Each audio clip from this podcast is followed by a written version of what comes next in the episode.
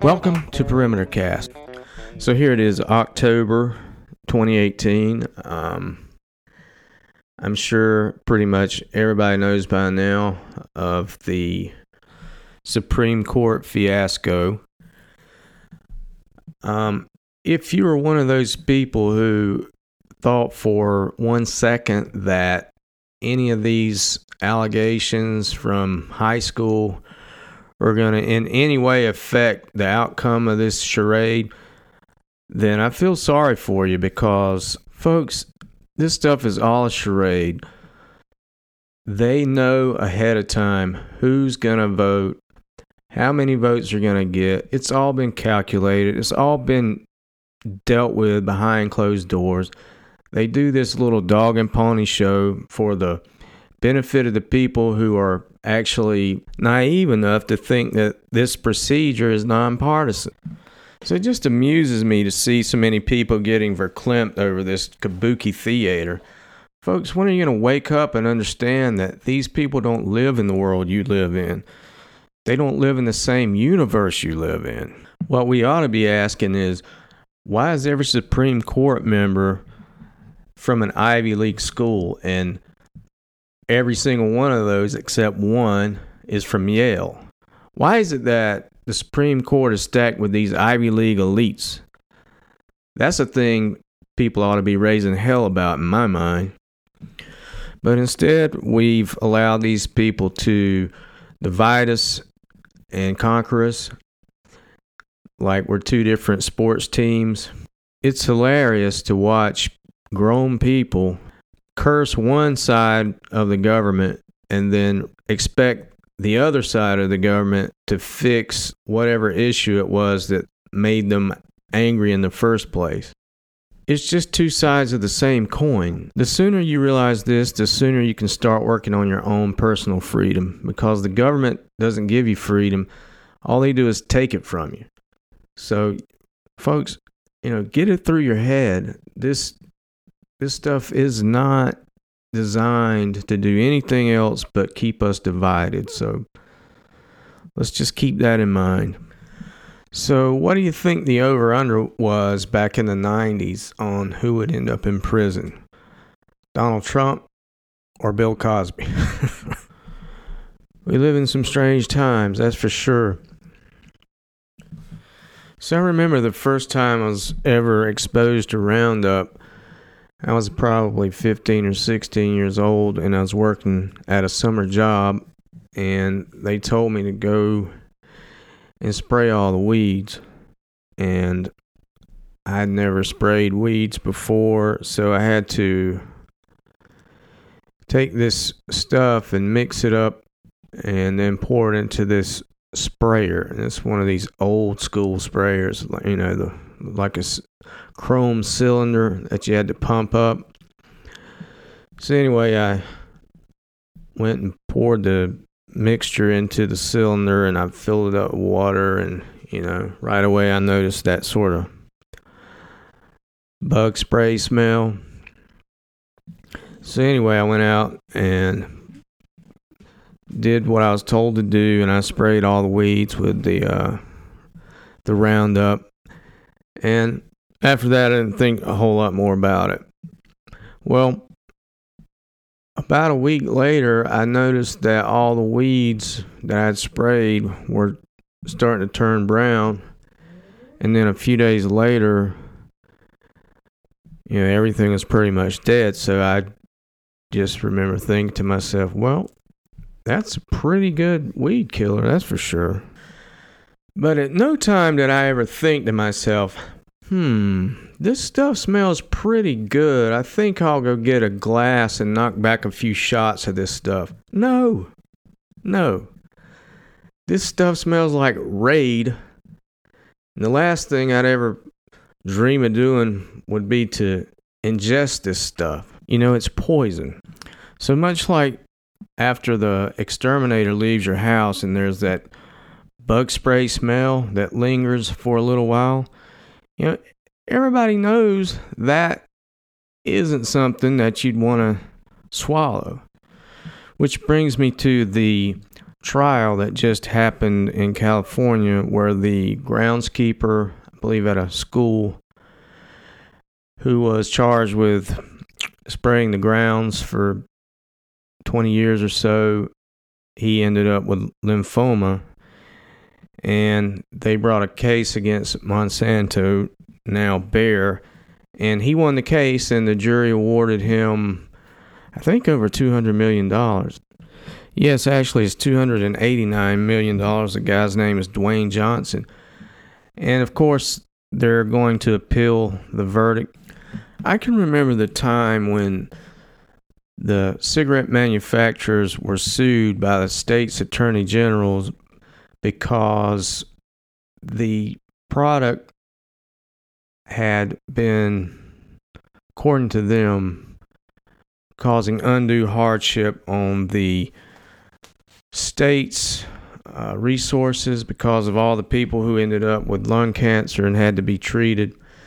And so they came after the cigarette manufacturers. And during that point in time, the tide had turned, and the cigarette manufacturers didn't have their allies in the FDA anymore. The information had come out, the studies had been done, and it was pretty clear to everybody that if you smoked cigarettes every day for years on end, it was going to be detrimental to your health. So so it felt like popular opinion had swung very hard against smokers. And at that point in time, states started outlawing smoking in bars and restaurants, and they started making people who wanted to smoke in airports go to those smokers aquariums and people would mock those people and it was just a real strong public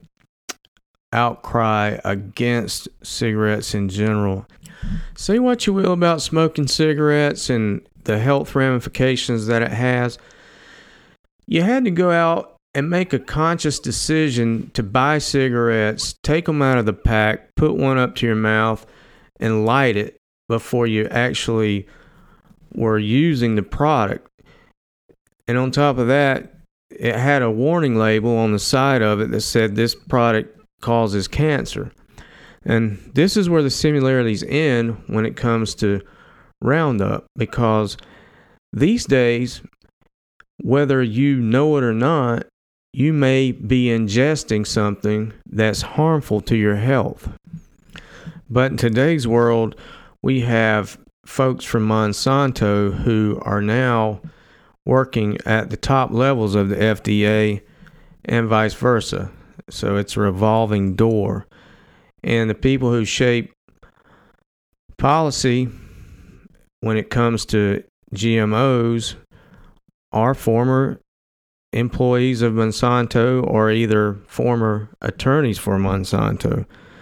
So today's climate is quite different than it was when the cigarette manufacturers were hauled before the Congress. And in this case, it seems like this Congress has been bought and paid for by the large pharmaceutical companies. So, if you're inclined to believe that former employees of biogenetic seed manufacturing companies working at USDA isn't a conflict of interest, then you should pause this podcast right now and send me a hate mail. In August, a report was released and they sampled 45 conventional wheat products and 16 organic wheat products. And they found glyphosate in 43 of the 45 and in 5 of the organic. Some of these are names you might know, like uh, Quaker Instant Oats, Cheerios, Kellogg's Oat Bran, Quaker Steel Cut Oats, Bob's Red Mill Steel Cut Oats, Whole Food Bulk Bin Conventional Rolled Oats. Now, here's the kicker there's no Roundup Ready wheat out there. But what they're doing is they're spraying glyphosate on the crop to kill it. So it speeds up the process so they can harvest it quicker, I think, is the reasoning behind it. But they're finding this chemical in all of these products that aren't even Roundup ready. There's no reason at all these crops should even be sprayed with glyphosate. Now, the quick argument that came out after this happened was that these levels are below the allowed levels by the FDA. But in my mind, that isn't the point. People should know if there's glyphosate in the product that they're going to consume because people don't want to ingest weed killer. I don't care how many people say that it's safe. People don't want to ingest weed killer. And whether it's your car or your underwear, everything out there is promoted and advertised. And so, how telling is it that the one thing that Monsanto doesn't want you to know is that their product is in your food. And they spent millions of dollars fighting against legislation that would put labels on food that contain non GMOs. What company fights against free advertising mandated by the United States government? See, you've got companies all across the U.S. spending millions of dollars on ad campaigns, and here's a company that spends millions of dollars to keep their product a secret. What's wrong with this picture? Let's think. Why wouldn't you want people to know your product is in their food? Hmm, I know why. Because people won't buy it. They've done the internal polls. They know that given a choice, people will steer away from the GMO stuff. And this is the reason why they don't want you to know what's in your food. One of the things that jumped out at me recently about glyphosate was although we don't have the pathway that plants have to take up the glyphosate, that pathway is present in bacteria. If you're like me and you're into fermented food, then you're probably aware that our guts contain beneficial bacteria. And it's been shown here pretty recently that without this bacteria, our bodies can't perform the way they're supposed to. So we have this symbiotic relationship with bacteria. And it's not that it needs to be there, it's the fact that it has to be there. And if it isn't, then our immune systems don't function the way that they're supposed to. And that's the reason why probiotics are so prevalent these days when you go into any grocery store. Having a healthy gut biome is critically important when it comes to your health. And now, we know that beyond a shadow of a doubt. The fact that glyphosate kills bacteria is something that really hasn't been addressed until recently. And when you start to think about it, it begins to make a lot of sense when you start to review a lot of these symptoms that come along from celiac disease or gluten intolerance, which in the past, really, I don't think was out there. Um, I've had a lot of issues with acid reflux before I changed the way that I ate. And now I'm beginning to think, because I always thought that it was the preservatives in the food that would give me the acid reflux, but now I'm beginning to think could have possibly been some gut issues that I had because of unknowingly ingesting glyphosate even when it wasn't a GMO crop because of the way they're beginning to put this stuff on crops just so that they'll die so they can harvest them easier. So it's all over the place. And so I just want to briefly let you listen to a part of a YouTube interview that can address this a lot more in depth than I'm able to. So this is Jeffrey Smith talking to Dr. Stephanie Seneff. So tell us what Roundup does to the gut bacteria on a very specific way and what that what the implications of that are for our health. I mean, it's amazing actually because Roundup disrupts two critical bacteria that are very important for our health, which is bifidobacteria and lactobacillus. It, it kills those bacteria preferentially and it allows pathogens like C. difficile to overgrow.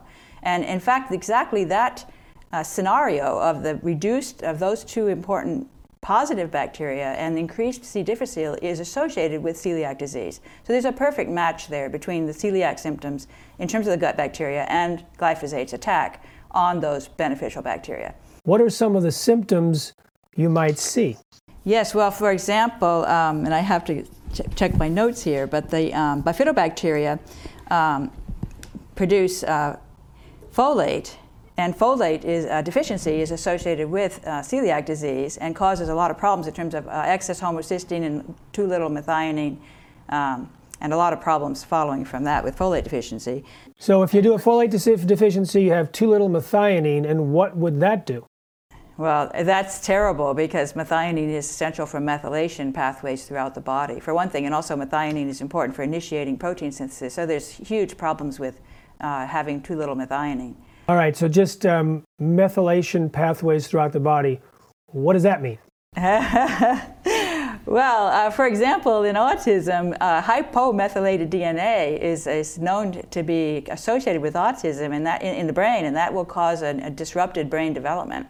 I see. So, if the, without proper methionine, low methionine is not only a characteristic of gluten related disorders, but also other diseases like autism. Like autism, yes. And so the brain functions less effectively. Right. Well, it, it gets turned into this autistic kind of brain, which is uh, unable to socialize and uh, has you know cognitive difficulties and social impairments. Coming back to uh, lack of folate, so the methionine was one of them, and then there was another one. And then there's cobalamin too, which is also produced by these bacteria, and that needs cobalt, which is chelated by glyphosate. It's also chelated by phytate, and phytase is produced by one of these good bacteria to break down phytate. So phytate will chelate iron, cobalt, molybdenum, all these essential nutrients will get chelated and therefore unavailable by these phytates, which are, would be broken down by these good bacteria, but they're not there to do it. Let me pull that one apart. First of all, the chelation thing is absolutely essential, okay? That cobalamin needs cobalt in order to process it. And, but cobalt is bound with glyphosate. So because it's tied up in a relationship with glyphosate, it doesn't go after anyone else. Yeah, so, and the, the phytate will do that too. So there's both glyphosate and phytate that are binding these things. I see. And, and so it becomes monogamous. It no longer has any relationships with other, with other right. minerals or metals. And when you, the cobalt, by the way, understand is a really tight juncture with glyphosate. That it's, that it's a, that the glyphosate just for cobalt, it's it knocks it out. Now, that's related to vitamin B12, isn't it? Absolutely, that is cobalamin. B12 is cobalamin. And of course, B12 deficiency can lead to uh, senility, uh, dementia. So there's two things. There's the, the inability of the, of the gut bacteria to produce B12, and there's the inability of the glyphosate there, I mean, the, the inability of the cobalt to allow it to process. Right, right, exactly. Both of those are a problem. So we've got senility and we've got autism, but we're getting back to gluten-related disorders. Is this is the lack of B12 associated with gluten-related disorders? Yes, yes. It's uh, people with gluten uh, disorders have a B12 deficiency. It's, it's associated with that disease. The, the gluten-related disorders might also be an excess exposure to glyphosate in this case. Right, right. Anything else with the gut bacteria? Because that was the first category on your chart, which I love that chart, by the way. Right. And um, of course, the bad bacteria overgrowing is the other side of the coin. Also, E. coli, which are very present, but they become anaerobic in the presence of glyphosate. And when they're anaerobic, they produce a, a very nasty um, metabolite. So when you say when you say it becomes anaerobic, usually it involves with oxygen, and that's part of the me- metabolic thing. It breathes oxygen, so to speak. But in the presence of glyphosate, the oxygen is, is different, and it's a completely different metabolic system. It's completely different, and it has new new um, byproducts, etc. So the byproducts are a gas. It produces indole, which is a uh, which is actually a derivative of one of these amino acids that glyphosate disrupts uh, the synthesis of. So that might be one of the reasons why it can't, the E. coli have to go through this ana- uh, anaerobic pathway. They produce this indole, which causes um, lots of problems. It, it, it, causes toxicity to the kidney, so that ends up with eventually with kidney failure, which is also associated with gluten intolerance.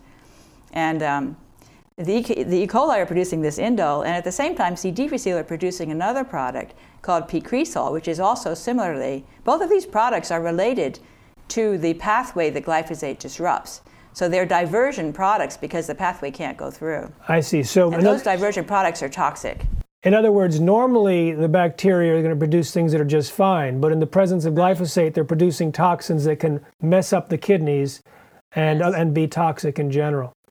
Right. Any other um, problems? And that are associated with autism as well. So. Any other problems with the gut bacteria related to glyphosate? Um, well, there's desulfovibrio overgrows, and that's going to cause problems with hydrogen sulfide gas, causing uh, issues there, because oh, excess hydrogen sulfide gas can also be toxic. So desulfovibrio produces this gas that's toxic. So you're creating a gas as well, and that can be caustic to the intestinal walls? It's very uh, highly inflammatory, yes. It, it causes inflammation in the gut. So now you have inflammatory bowel, which I know is related to gluten related disorders, having written about that extensively. And uh, you also end up um, producing uh, a zonulin, don't you, from this gut, uh, overgrowth of gut bacteria, which can then pull apart the, the cells. You know, it can cause gaps in the cell walls along the intestines, creating leaky gut? That's right, yes. All right, so the gut bacteria by itself, it can explain the kidney problems, it can explain the gut inflammation, it can explain um, the methylation uh, in the brain. It can a whole bunch of things. Yeah, and the leaky gut, and then of course also the inability to absorb the nutrients correctly as well, because the gut gut is impaired. So nutrient, nutrient absorption problems, which are also very clearly associated with uh, celiac disease. Right. So when you start taking into consideration the gut health, and you see how destructive it is to all the beneficial bacteria that live in your gut that's necessary and how it creates a scenario where the bad bacteria overgrow it's easy to start seeing how much of this stuff is related back to when we have thought that it was grains in general. It's really the fact that the grains have been sprayed with this stuff and for me, when I made a wholehearted effort to clean up my diet, one of the last things to go for me was Coca Cola because if I went and had a taco at lunch, I would usually get a Coke with it. And the problem with soda is that it's made with high fructose corn syrup, and high fructose corn syrup is made from GMO corn. So glyphosate is probably in every soda there is on the market. I will say this after I changed my diet and went to uh, a much better diet, my GERD went away completely. So I haven't had that in years. Uh, I ate the last fast food hamburger I had in my life in 1999. And by that point in time, I had whittled it solely down to Wendy's was the only place that I would eat. So it's coming up on 20 years since I've driven through a restaurant drive-through. And you know, every time you eat at a place like that, and I'm throwing Chick-fil-A in there and some of these other places that are in in uh cuz we had a Chick-fil-A in our office building in Atlanta and they're not always drive throughs, but they're still fast food. But every time you eat at one of these places, you know, you give it 35 minutes and then you feel horrible. And I'll tell you, if you stop eating at these places, that'll go away and you'll save a lot of money. It's fascinating to me, though, that you have this symbiotic relationship with bacteria because we've sort of been conditioned to expect bacteria to be detrimental to our health and especially all through the uh, 1900s where the uh, proliferation of antibiotics really came on and we basically started throwing that at everything, you know, unknowingly creating havoc with our immune systems because we didn't realize that we had this relationship with beneficial bacteria in our gut. And to me, it reminds me of the relationship between plants in the soil because plants don't grow in dirt, plants grow in soil, which is a literal which is a literal zoo of bacteria and other organisms. And without those organisms in the soil, especially bacteria, the plant can't uptake the nutrients that it needs. And so when we grow corn or, or whatever it is in these fields that are sprayed with glyphosate, the life in the soil is killed. And so it's a lifeless soil. And therefore, yeah, we'll get a good looking fruit, but it's just a facade. There's no nutrient density in the fruit or the crop, whatever it is. It's all just a, kind of a a facade of of a real nutritious plant. And the fact that a plant needs beneficial bacteria in the soil and our body needs beneficial gut bacteria i mean that should tell you something it it really it speaks volumes about how we can't remove ourselves from nature. And when we try to do that we end up literally diseased. And i hope that a lot of these new studies into what's going on with uh, Roundup and how it's affecting people's gut bacteria is really going to come to light and demonstrate on a wide scale how important it is to have glyphosate free food. And we at least, at the very least, should be able to go out and get the food we want to buy. And if we want to buy GMO food, and if it's cheaper and that's what you want to do, that's fine. I don't have a problem with people doing that. All I want to know is is it there or not? Because you may decide that you want that particular food, while other people may decide that they don't want Roundup in their food. And that's the main point here that I'm trying to make that this hasn't been disclosed and they're actively out to keep it in the dark. And it it's uh it's important it's important to our health. And listen if you don't think that it is like i said turn turn this podcast off and send me a hate mail but i believe if you're here listening to this you you think that it is important for your health and i think that's why it's more and more just more responsible to grow as much of your own food as you can, to always try to go to your local farmer. If you can go to a farmer's market, do it. If not, try to buy organic.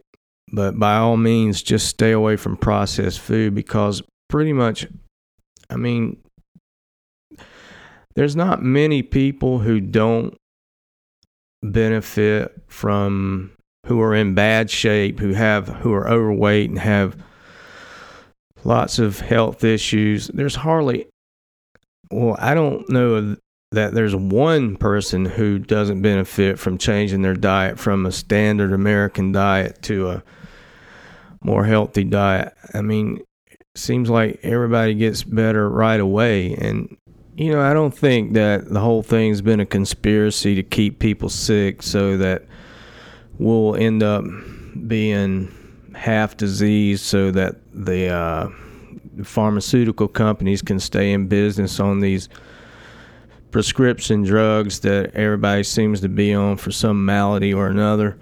You know, I don't I don't think this was conceptualized in some boardroom or anything, but the fact of the matter is, is that it's evolved into this situation. Do they want it to remain the same? Absolutely, they want it to remain the same.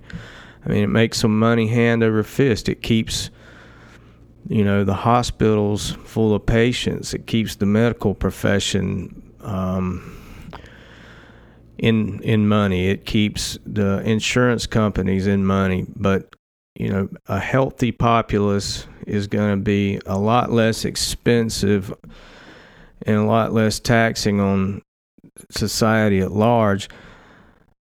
But you know, if if they can maintain the status quo as it is now by keeping everything the way that it is, it's a perpetual money machine. I don't think there's a you know, are are we out to is Monsanto out to kill every person in the United States by poisoning them with glyphosate?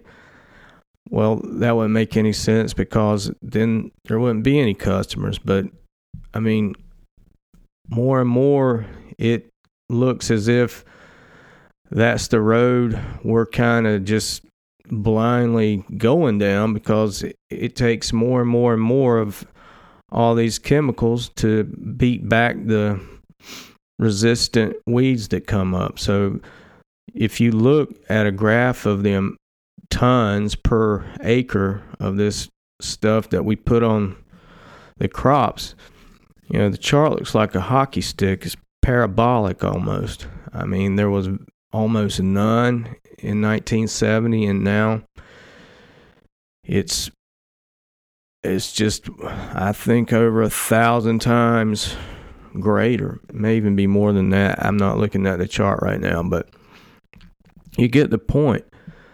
There's way more of this stuff in the environment than there was, and there's a lot more health issues, and I think it's related.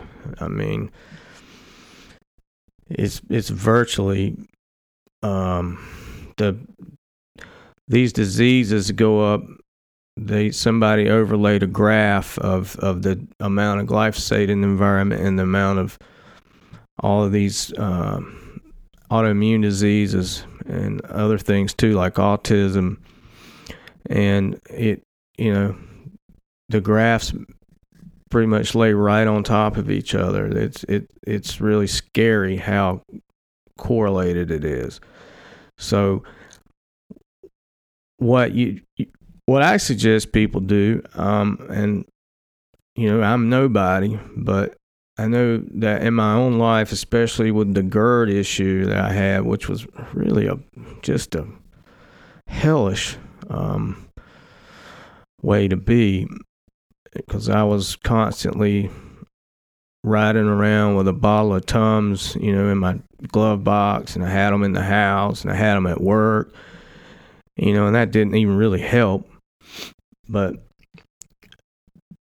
just after that went away, I started preaching to some of my friends who had the same, you know, problems that if they'd stay away from certain things, that that might go away. So you know, I, have had firsthand experience with this, and I'm just happy that I didn't grow up in an era where, I mean, in the 70s, you got fast food on occasion. I mean, a hamburger was like a, you know, an occasional, that was a treat. You didn't, we didn't serve, we didn't, we didn't exist off of hamburgers and french fries and even those burgers and back in those days were made a lot differently than they are today.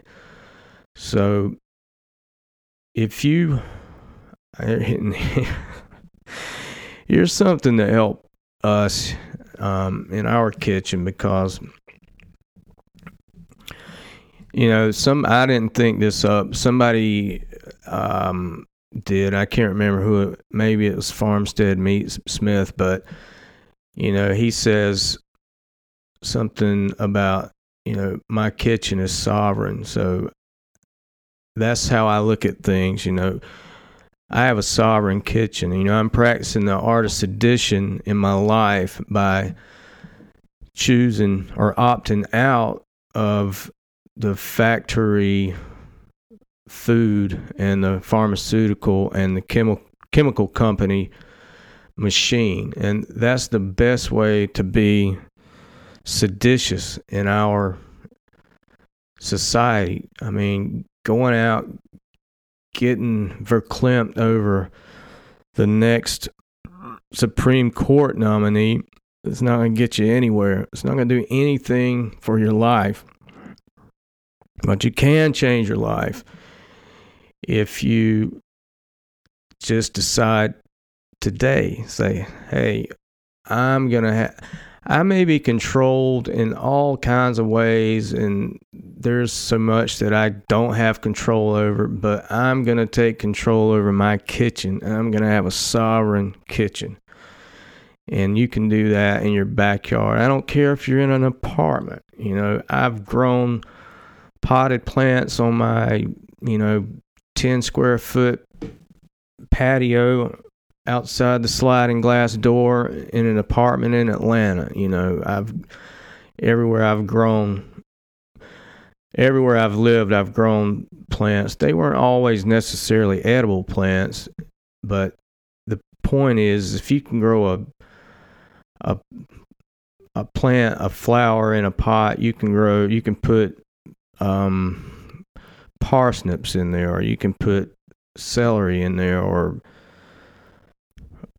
turnips, or whatever. You know, if you have a place that you can put, you know, a geranium, then you can put a vegetable in there, and it's going to do the same thing, and you can eat it. So one of the other things that you can do, and this is what I do, and I, I, get so sick and tired of hearing people say that poor people have to go through the drive through to get the dollar meal because it's all they can afford, which is a bunch of nonsense. I mean, I've been broke when I was a kid, living paycheck to paycheck, and, and you didn't save money by going through the drive through of a fast food restaurant. You went and you bought a pound of beef, you bought kidney beans and uh, can of tomato sauce, and you made chili, and you ate chili the whole week. You got a package of ham or whatever, and you made sandwiches for your lunch. You know, you bought two liter sodas, and I'm saying all this stuff before I got hip to not eating processed food. But even back in those days, you know, we knew the benefits of barbecuing a, a roast or cooking a steak or or whatever the case is, um, and knowing that anytime you cook something, you're going to have leftovers. So the point is, you buy in bulk. So I'm not saying go buy 50 pounds of rice and eat that every night. Although it would save you a lot of money, but it might not be good for you health wise. But the point is still the same. When we get our meat from our local farmer, we get it by the half.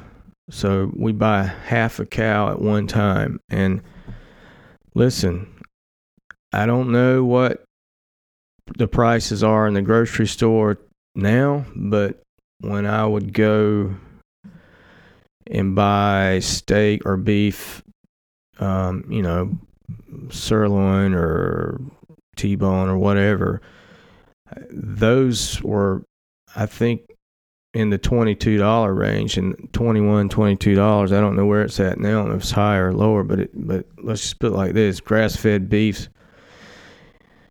you know, retail is expensive, but if you find a local farmer and you go ahead and get the whole cow if you have room for it, or a half or a quarter, go in with somebody you know, and you're going to have to spend, you know, a grand or more up front, but the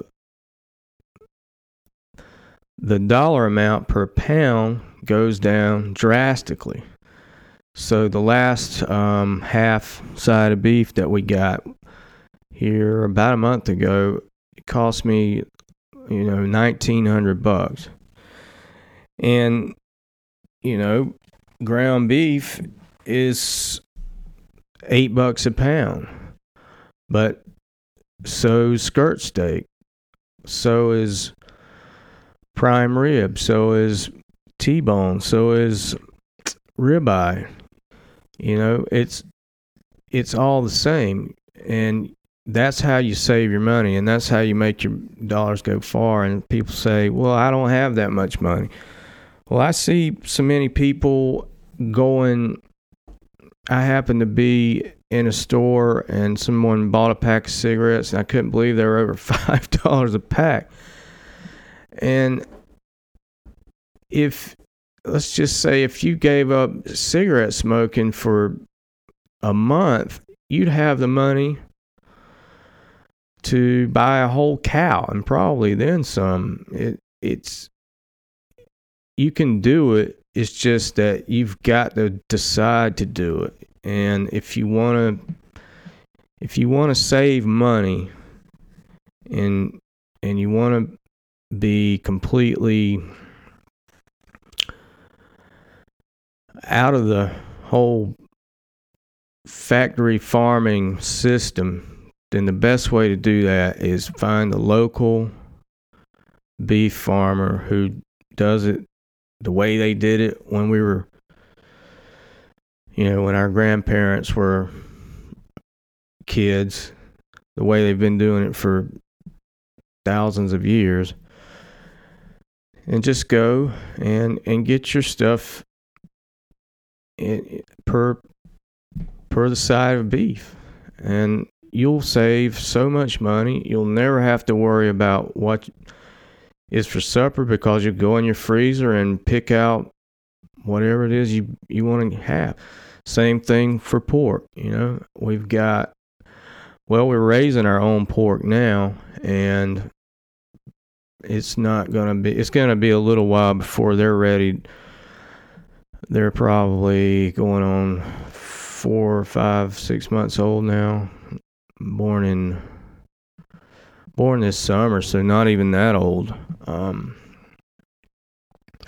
but prior to that, you know, I got local pork here from various people, and you know, they just send out an email or tell somebody at the farmer's market, you know, they're going to take a pig to the butcher and you can buy the whole thing, you can buy a half or whatever. So each time I've gotten a half a hog and that that comes out to be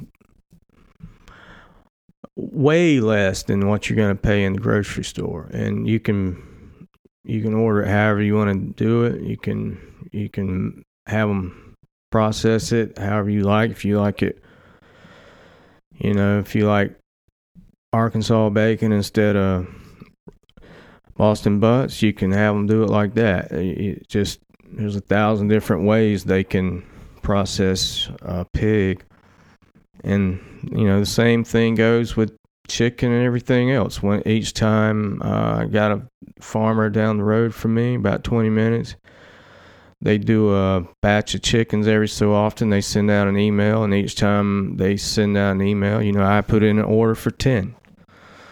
And, you know, the, the more you can buy your stuff in bulk that way, you're going to get, you're going to do two things. You're going to get a, better price and you're going to get a way better product. When you go to the store and get this stuff a la carte. It's been in feedlots. It's sick. It's had hormones, and it's just not the way you want to eat. And as as for vegetables, I don't think there's a place in this country where you can't grow vegetables during the summer. And I mean, that's really not that hard to do. It's, well, I'm not so great at it. I'm learning, but I never really gardened that much. Um, so it's it's been a learning curve. It's it's uh, I won't say that it's easy to do, but I will say it's fun to do. And when you go out and pick something up out of the ground that you've had growing and you take it right in and you eat it right away, you can just taste the difference. Um, you can you you know right away it's just there's something about it. It's an almost an intangible um, quality that it has, but you know it intrinsically because you're a earthling. and really, if you want to, and and this is what one of the things we did because it it may be difficult sometimes for people to get torn away from when you kind of get used to crappy food like sodas, potato chips, and all that mess that is just some Frankenstein stuff they made in a factory, you know, Twinkies and all these other things. Once you get away from that stuff, you you'll be really it'll make you sick to get around that stuff and you'll wonder how you ever even ate it because then you'll you'll really go this is this is uh this this isn't food and you'll know it. But you know you gradually get to the point where you you know you don't notice it because you start to have all these processed foods in your life in a gradual way or maybe you're just in that kind of a household and, and, and you were a child and you didn't have a you really didn't have any options. So you you were brought up on it. And but once you get out there and you start getting your own food from locally sourced food you can go out and buy Julia Child's book, uh, The Art of French Cooking, and you can just start at the beginning of that book or wherever you like. Just I think I started on uh, beef bourguignon. So you just start in that book and you start making those dishes and you do it exactly the way she says to do it even if you can't get organic food or you know you're just using what you can get out of the grocery store once you start to taste that food and you don't you know you don't substitute the butter if she says use two pounds of butter you use two pounds of butter you know you don't you don't start start substituting you know processed stuff for her ingredients. You you use it the way she says to do it, and you start to do it just exactly how it's called for in the book, and then all of a sudden you'll start realizing that real food is just a, above and beyond any kind of crap that you might get out of a box or a fast food restaurant. And you'll your brain will make the connection and you'll go wow this is this is really good food. We i'd like to i'd like to be able to eat like this all the time you know i wish i could eat like this all the time but i'm in a hurry you know so and i don't want to cook well if you have the the um the mindset that cooking is a chore or a job, then you're not going to succeed. But if you take cooking as a pleasure and because really there's not too many other things that you can get an almost instant gratification the way you can out of cooking. And you may fall on your face in the beginning a few times, but once you get the habit of not really even the habit, but really the addiction to making quality food, you know, it it becomes a uh, it's something that you want to do. You know, it's something that you look forward to, and it's something that gives you a um, um, just it, it gives you satisfaction. It's to me, it's like gardening. If you're gonna garden and you don't then take what you grew and and cook it, you know, then you're kind of defeating the purpose. So as goes gardening, so goes cooking. So if you get a peaceful, contemplative um, demeanor while you're out in the garden, you can also have that same type of scenario in your kitchen as well. I usually I usually like to listen to music while I cook, but I just enjoy cooking. I think we, you know, I'll cook I'll cook 28 days out of a month, you know, I have a 30 day month. It, it's just something I don't mind doing and I've enjoyed it for years. So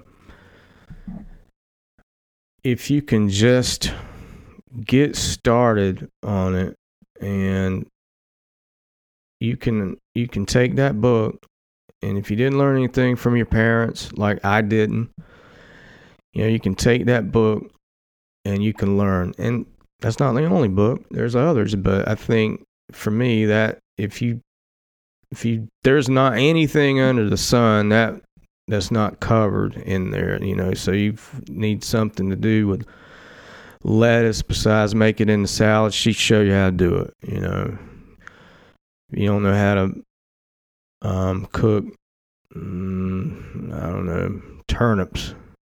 You know, she'll tell you how to do it in four different ways. So I think that pretty much summarizes what I wanted to say in this podcast, which has been all over the place. but thanks a lot for listening, and we'll catch you next time.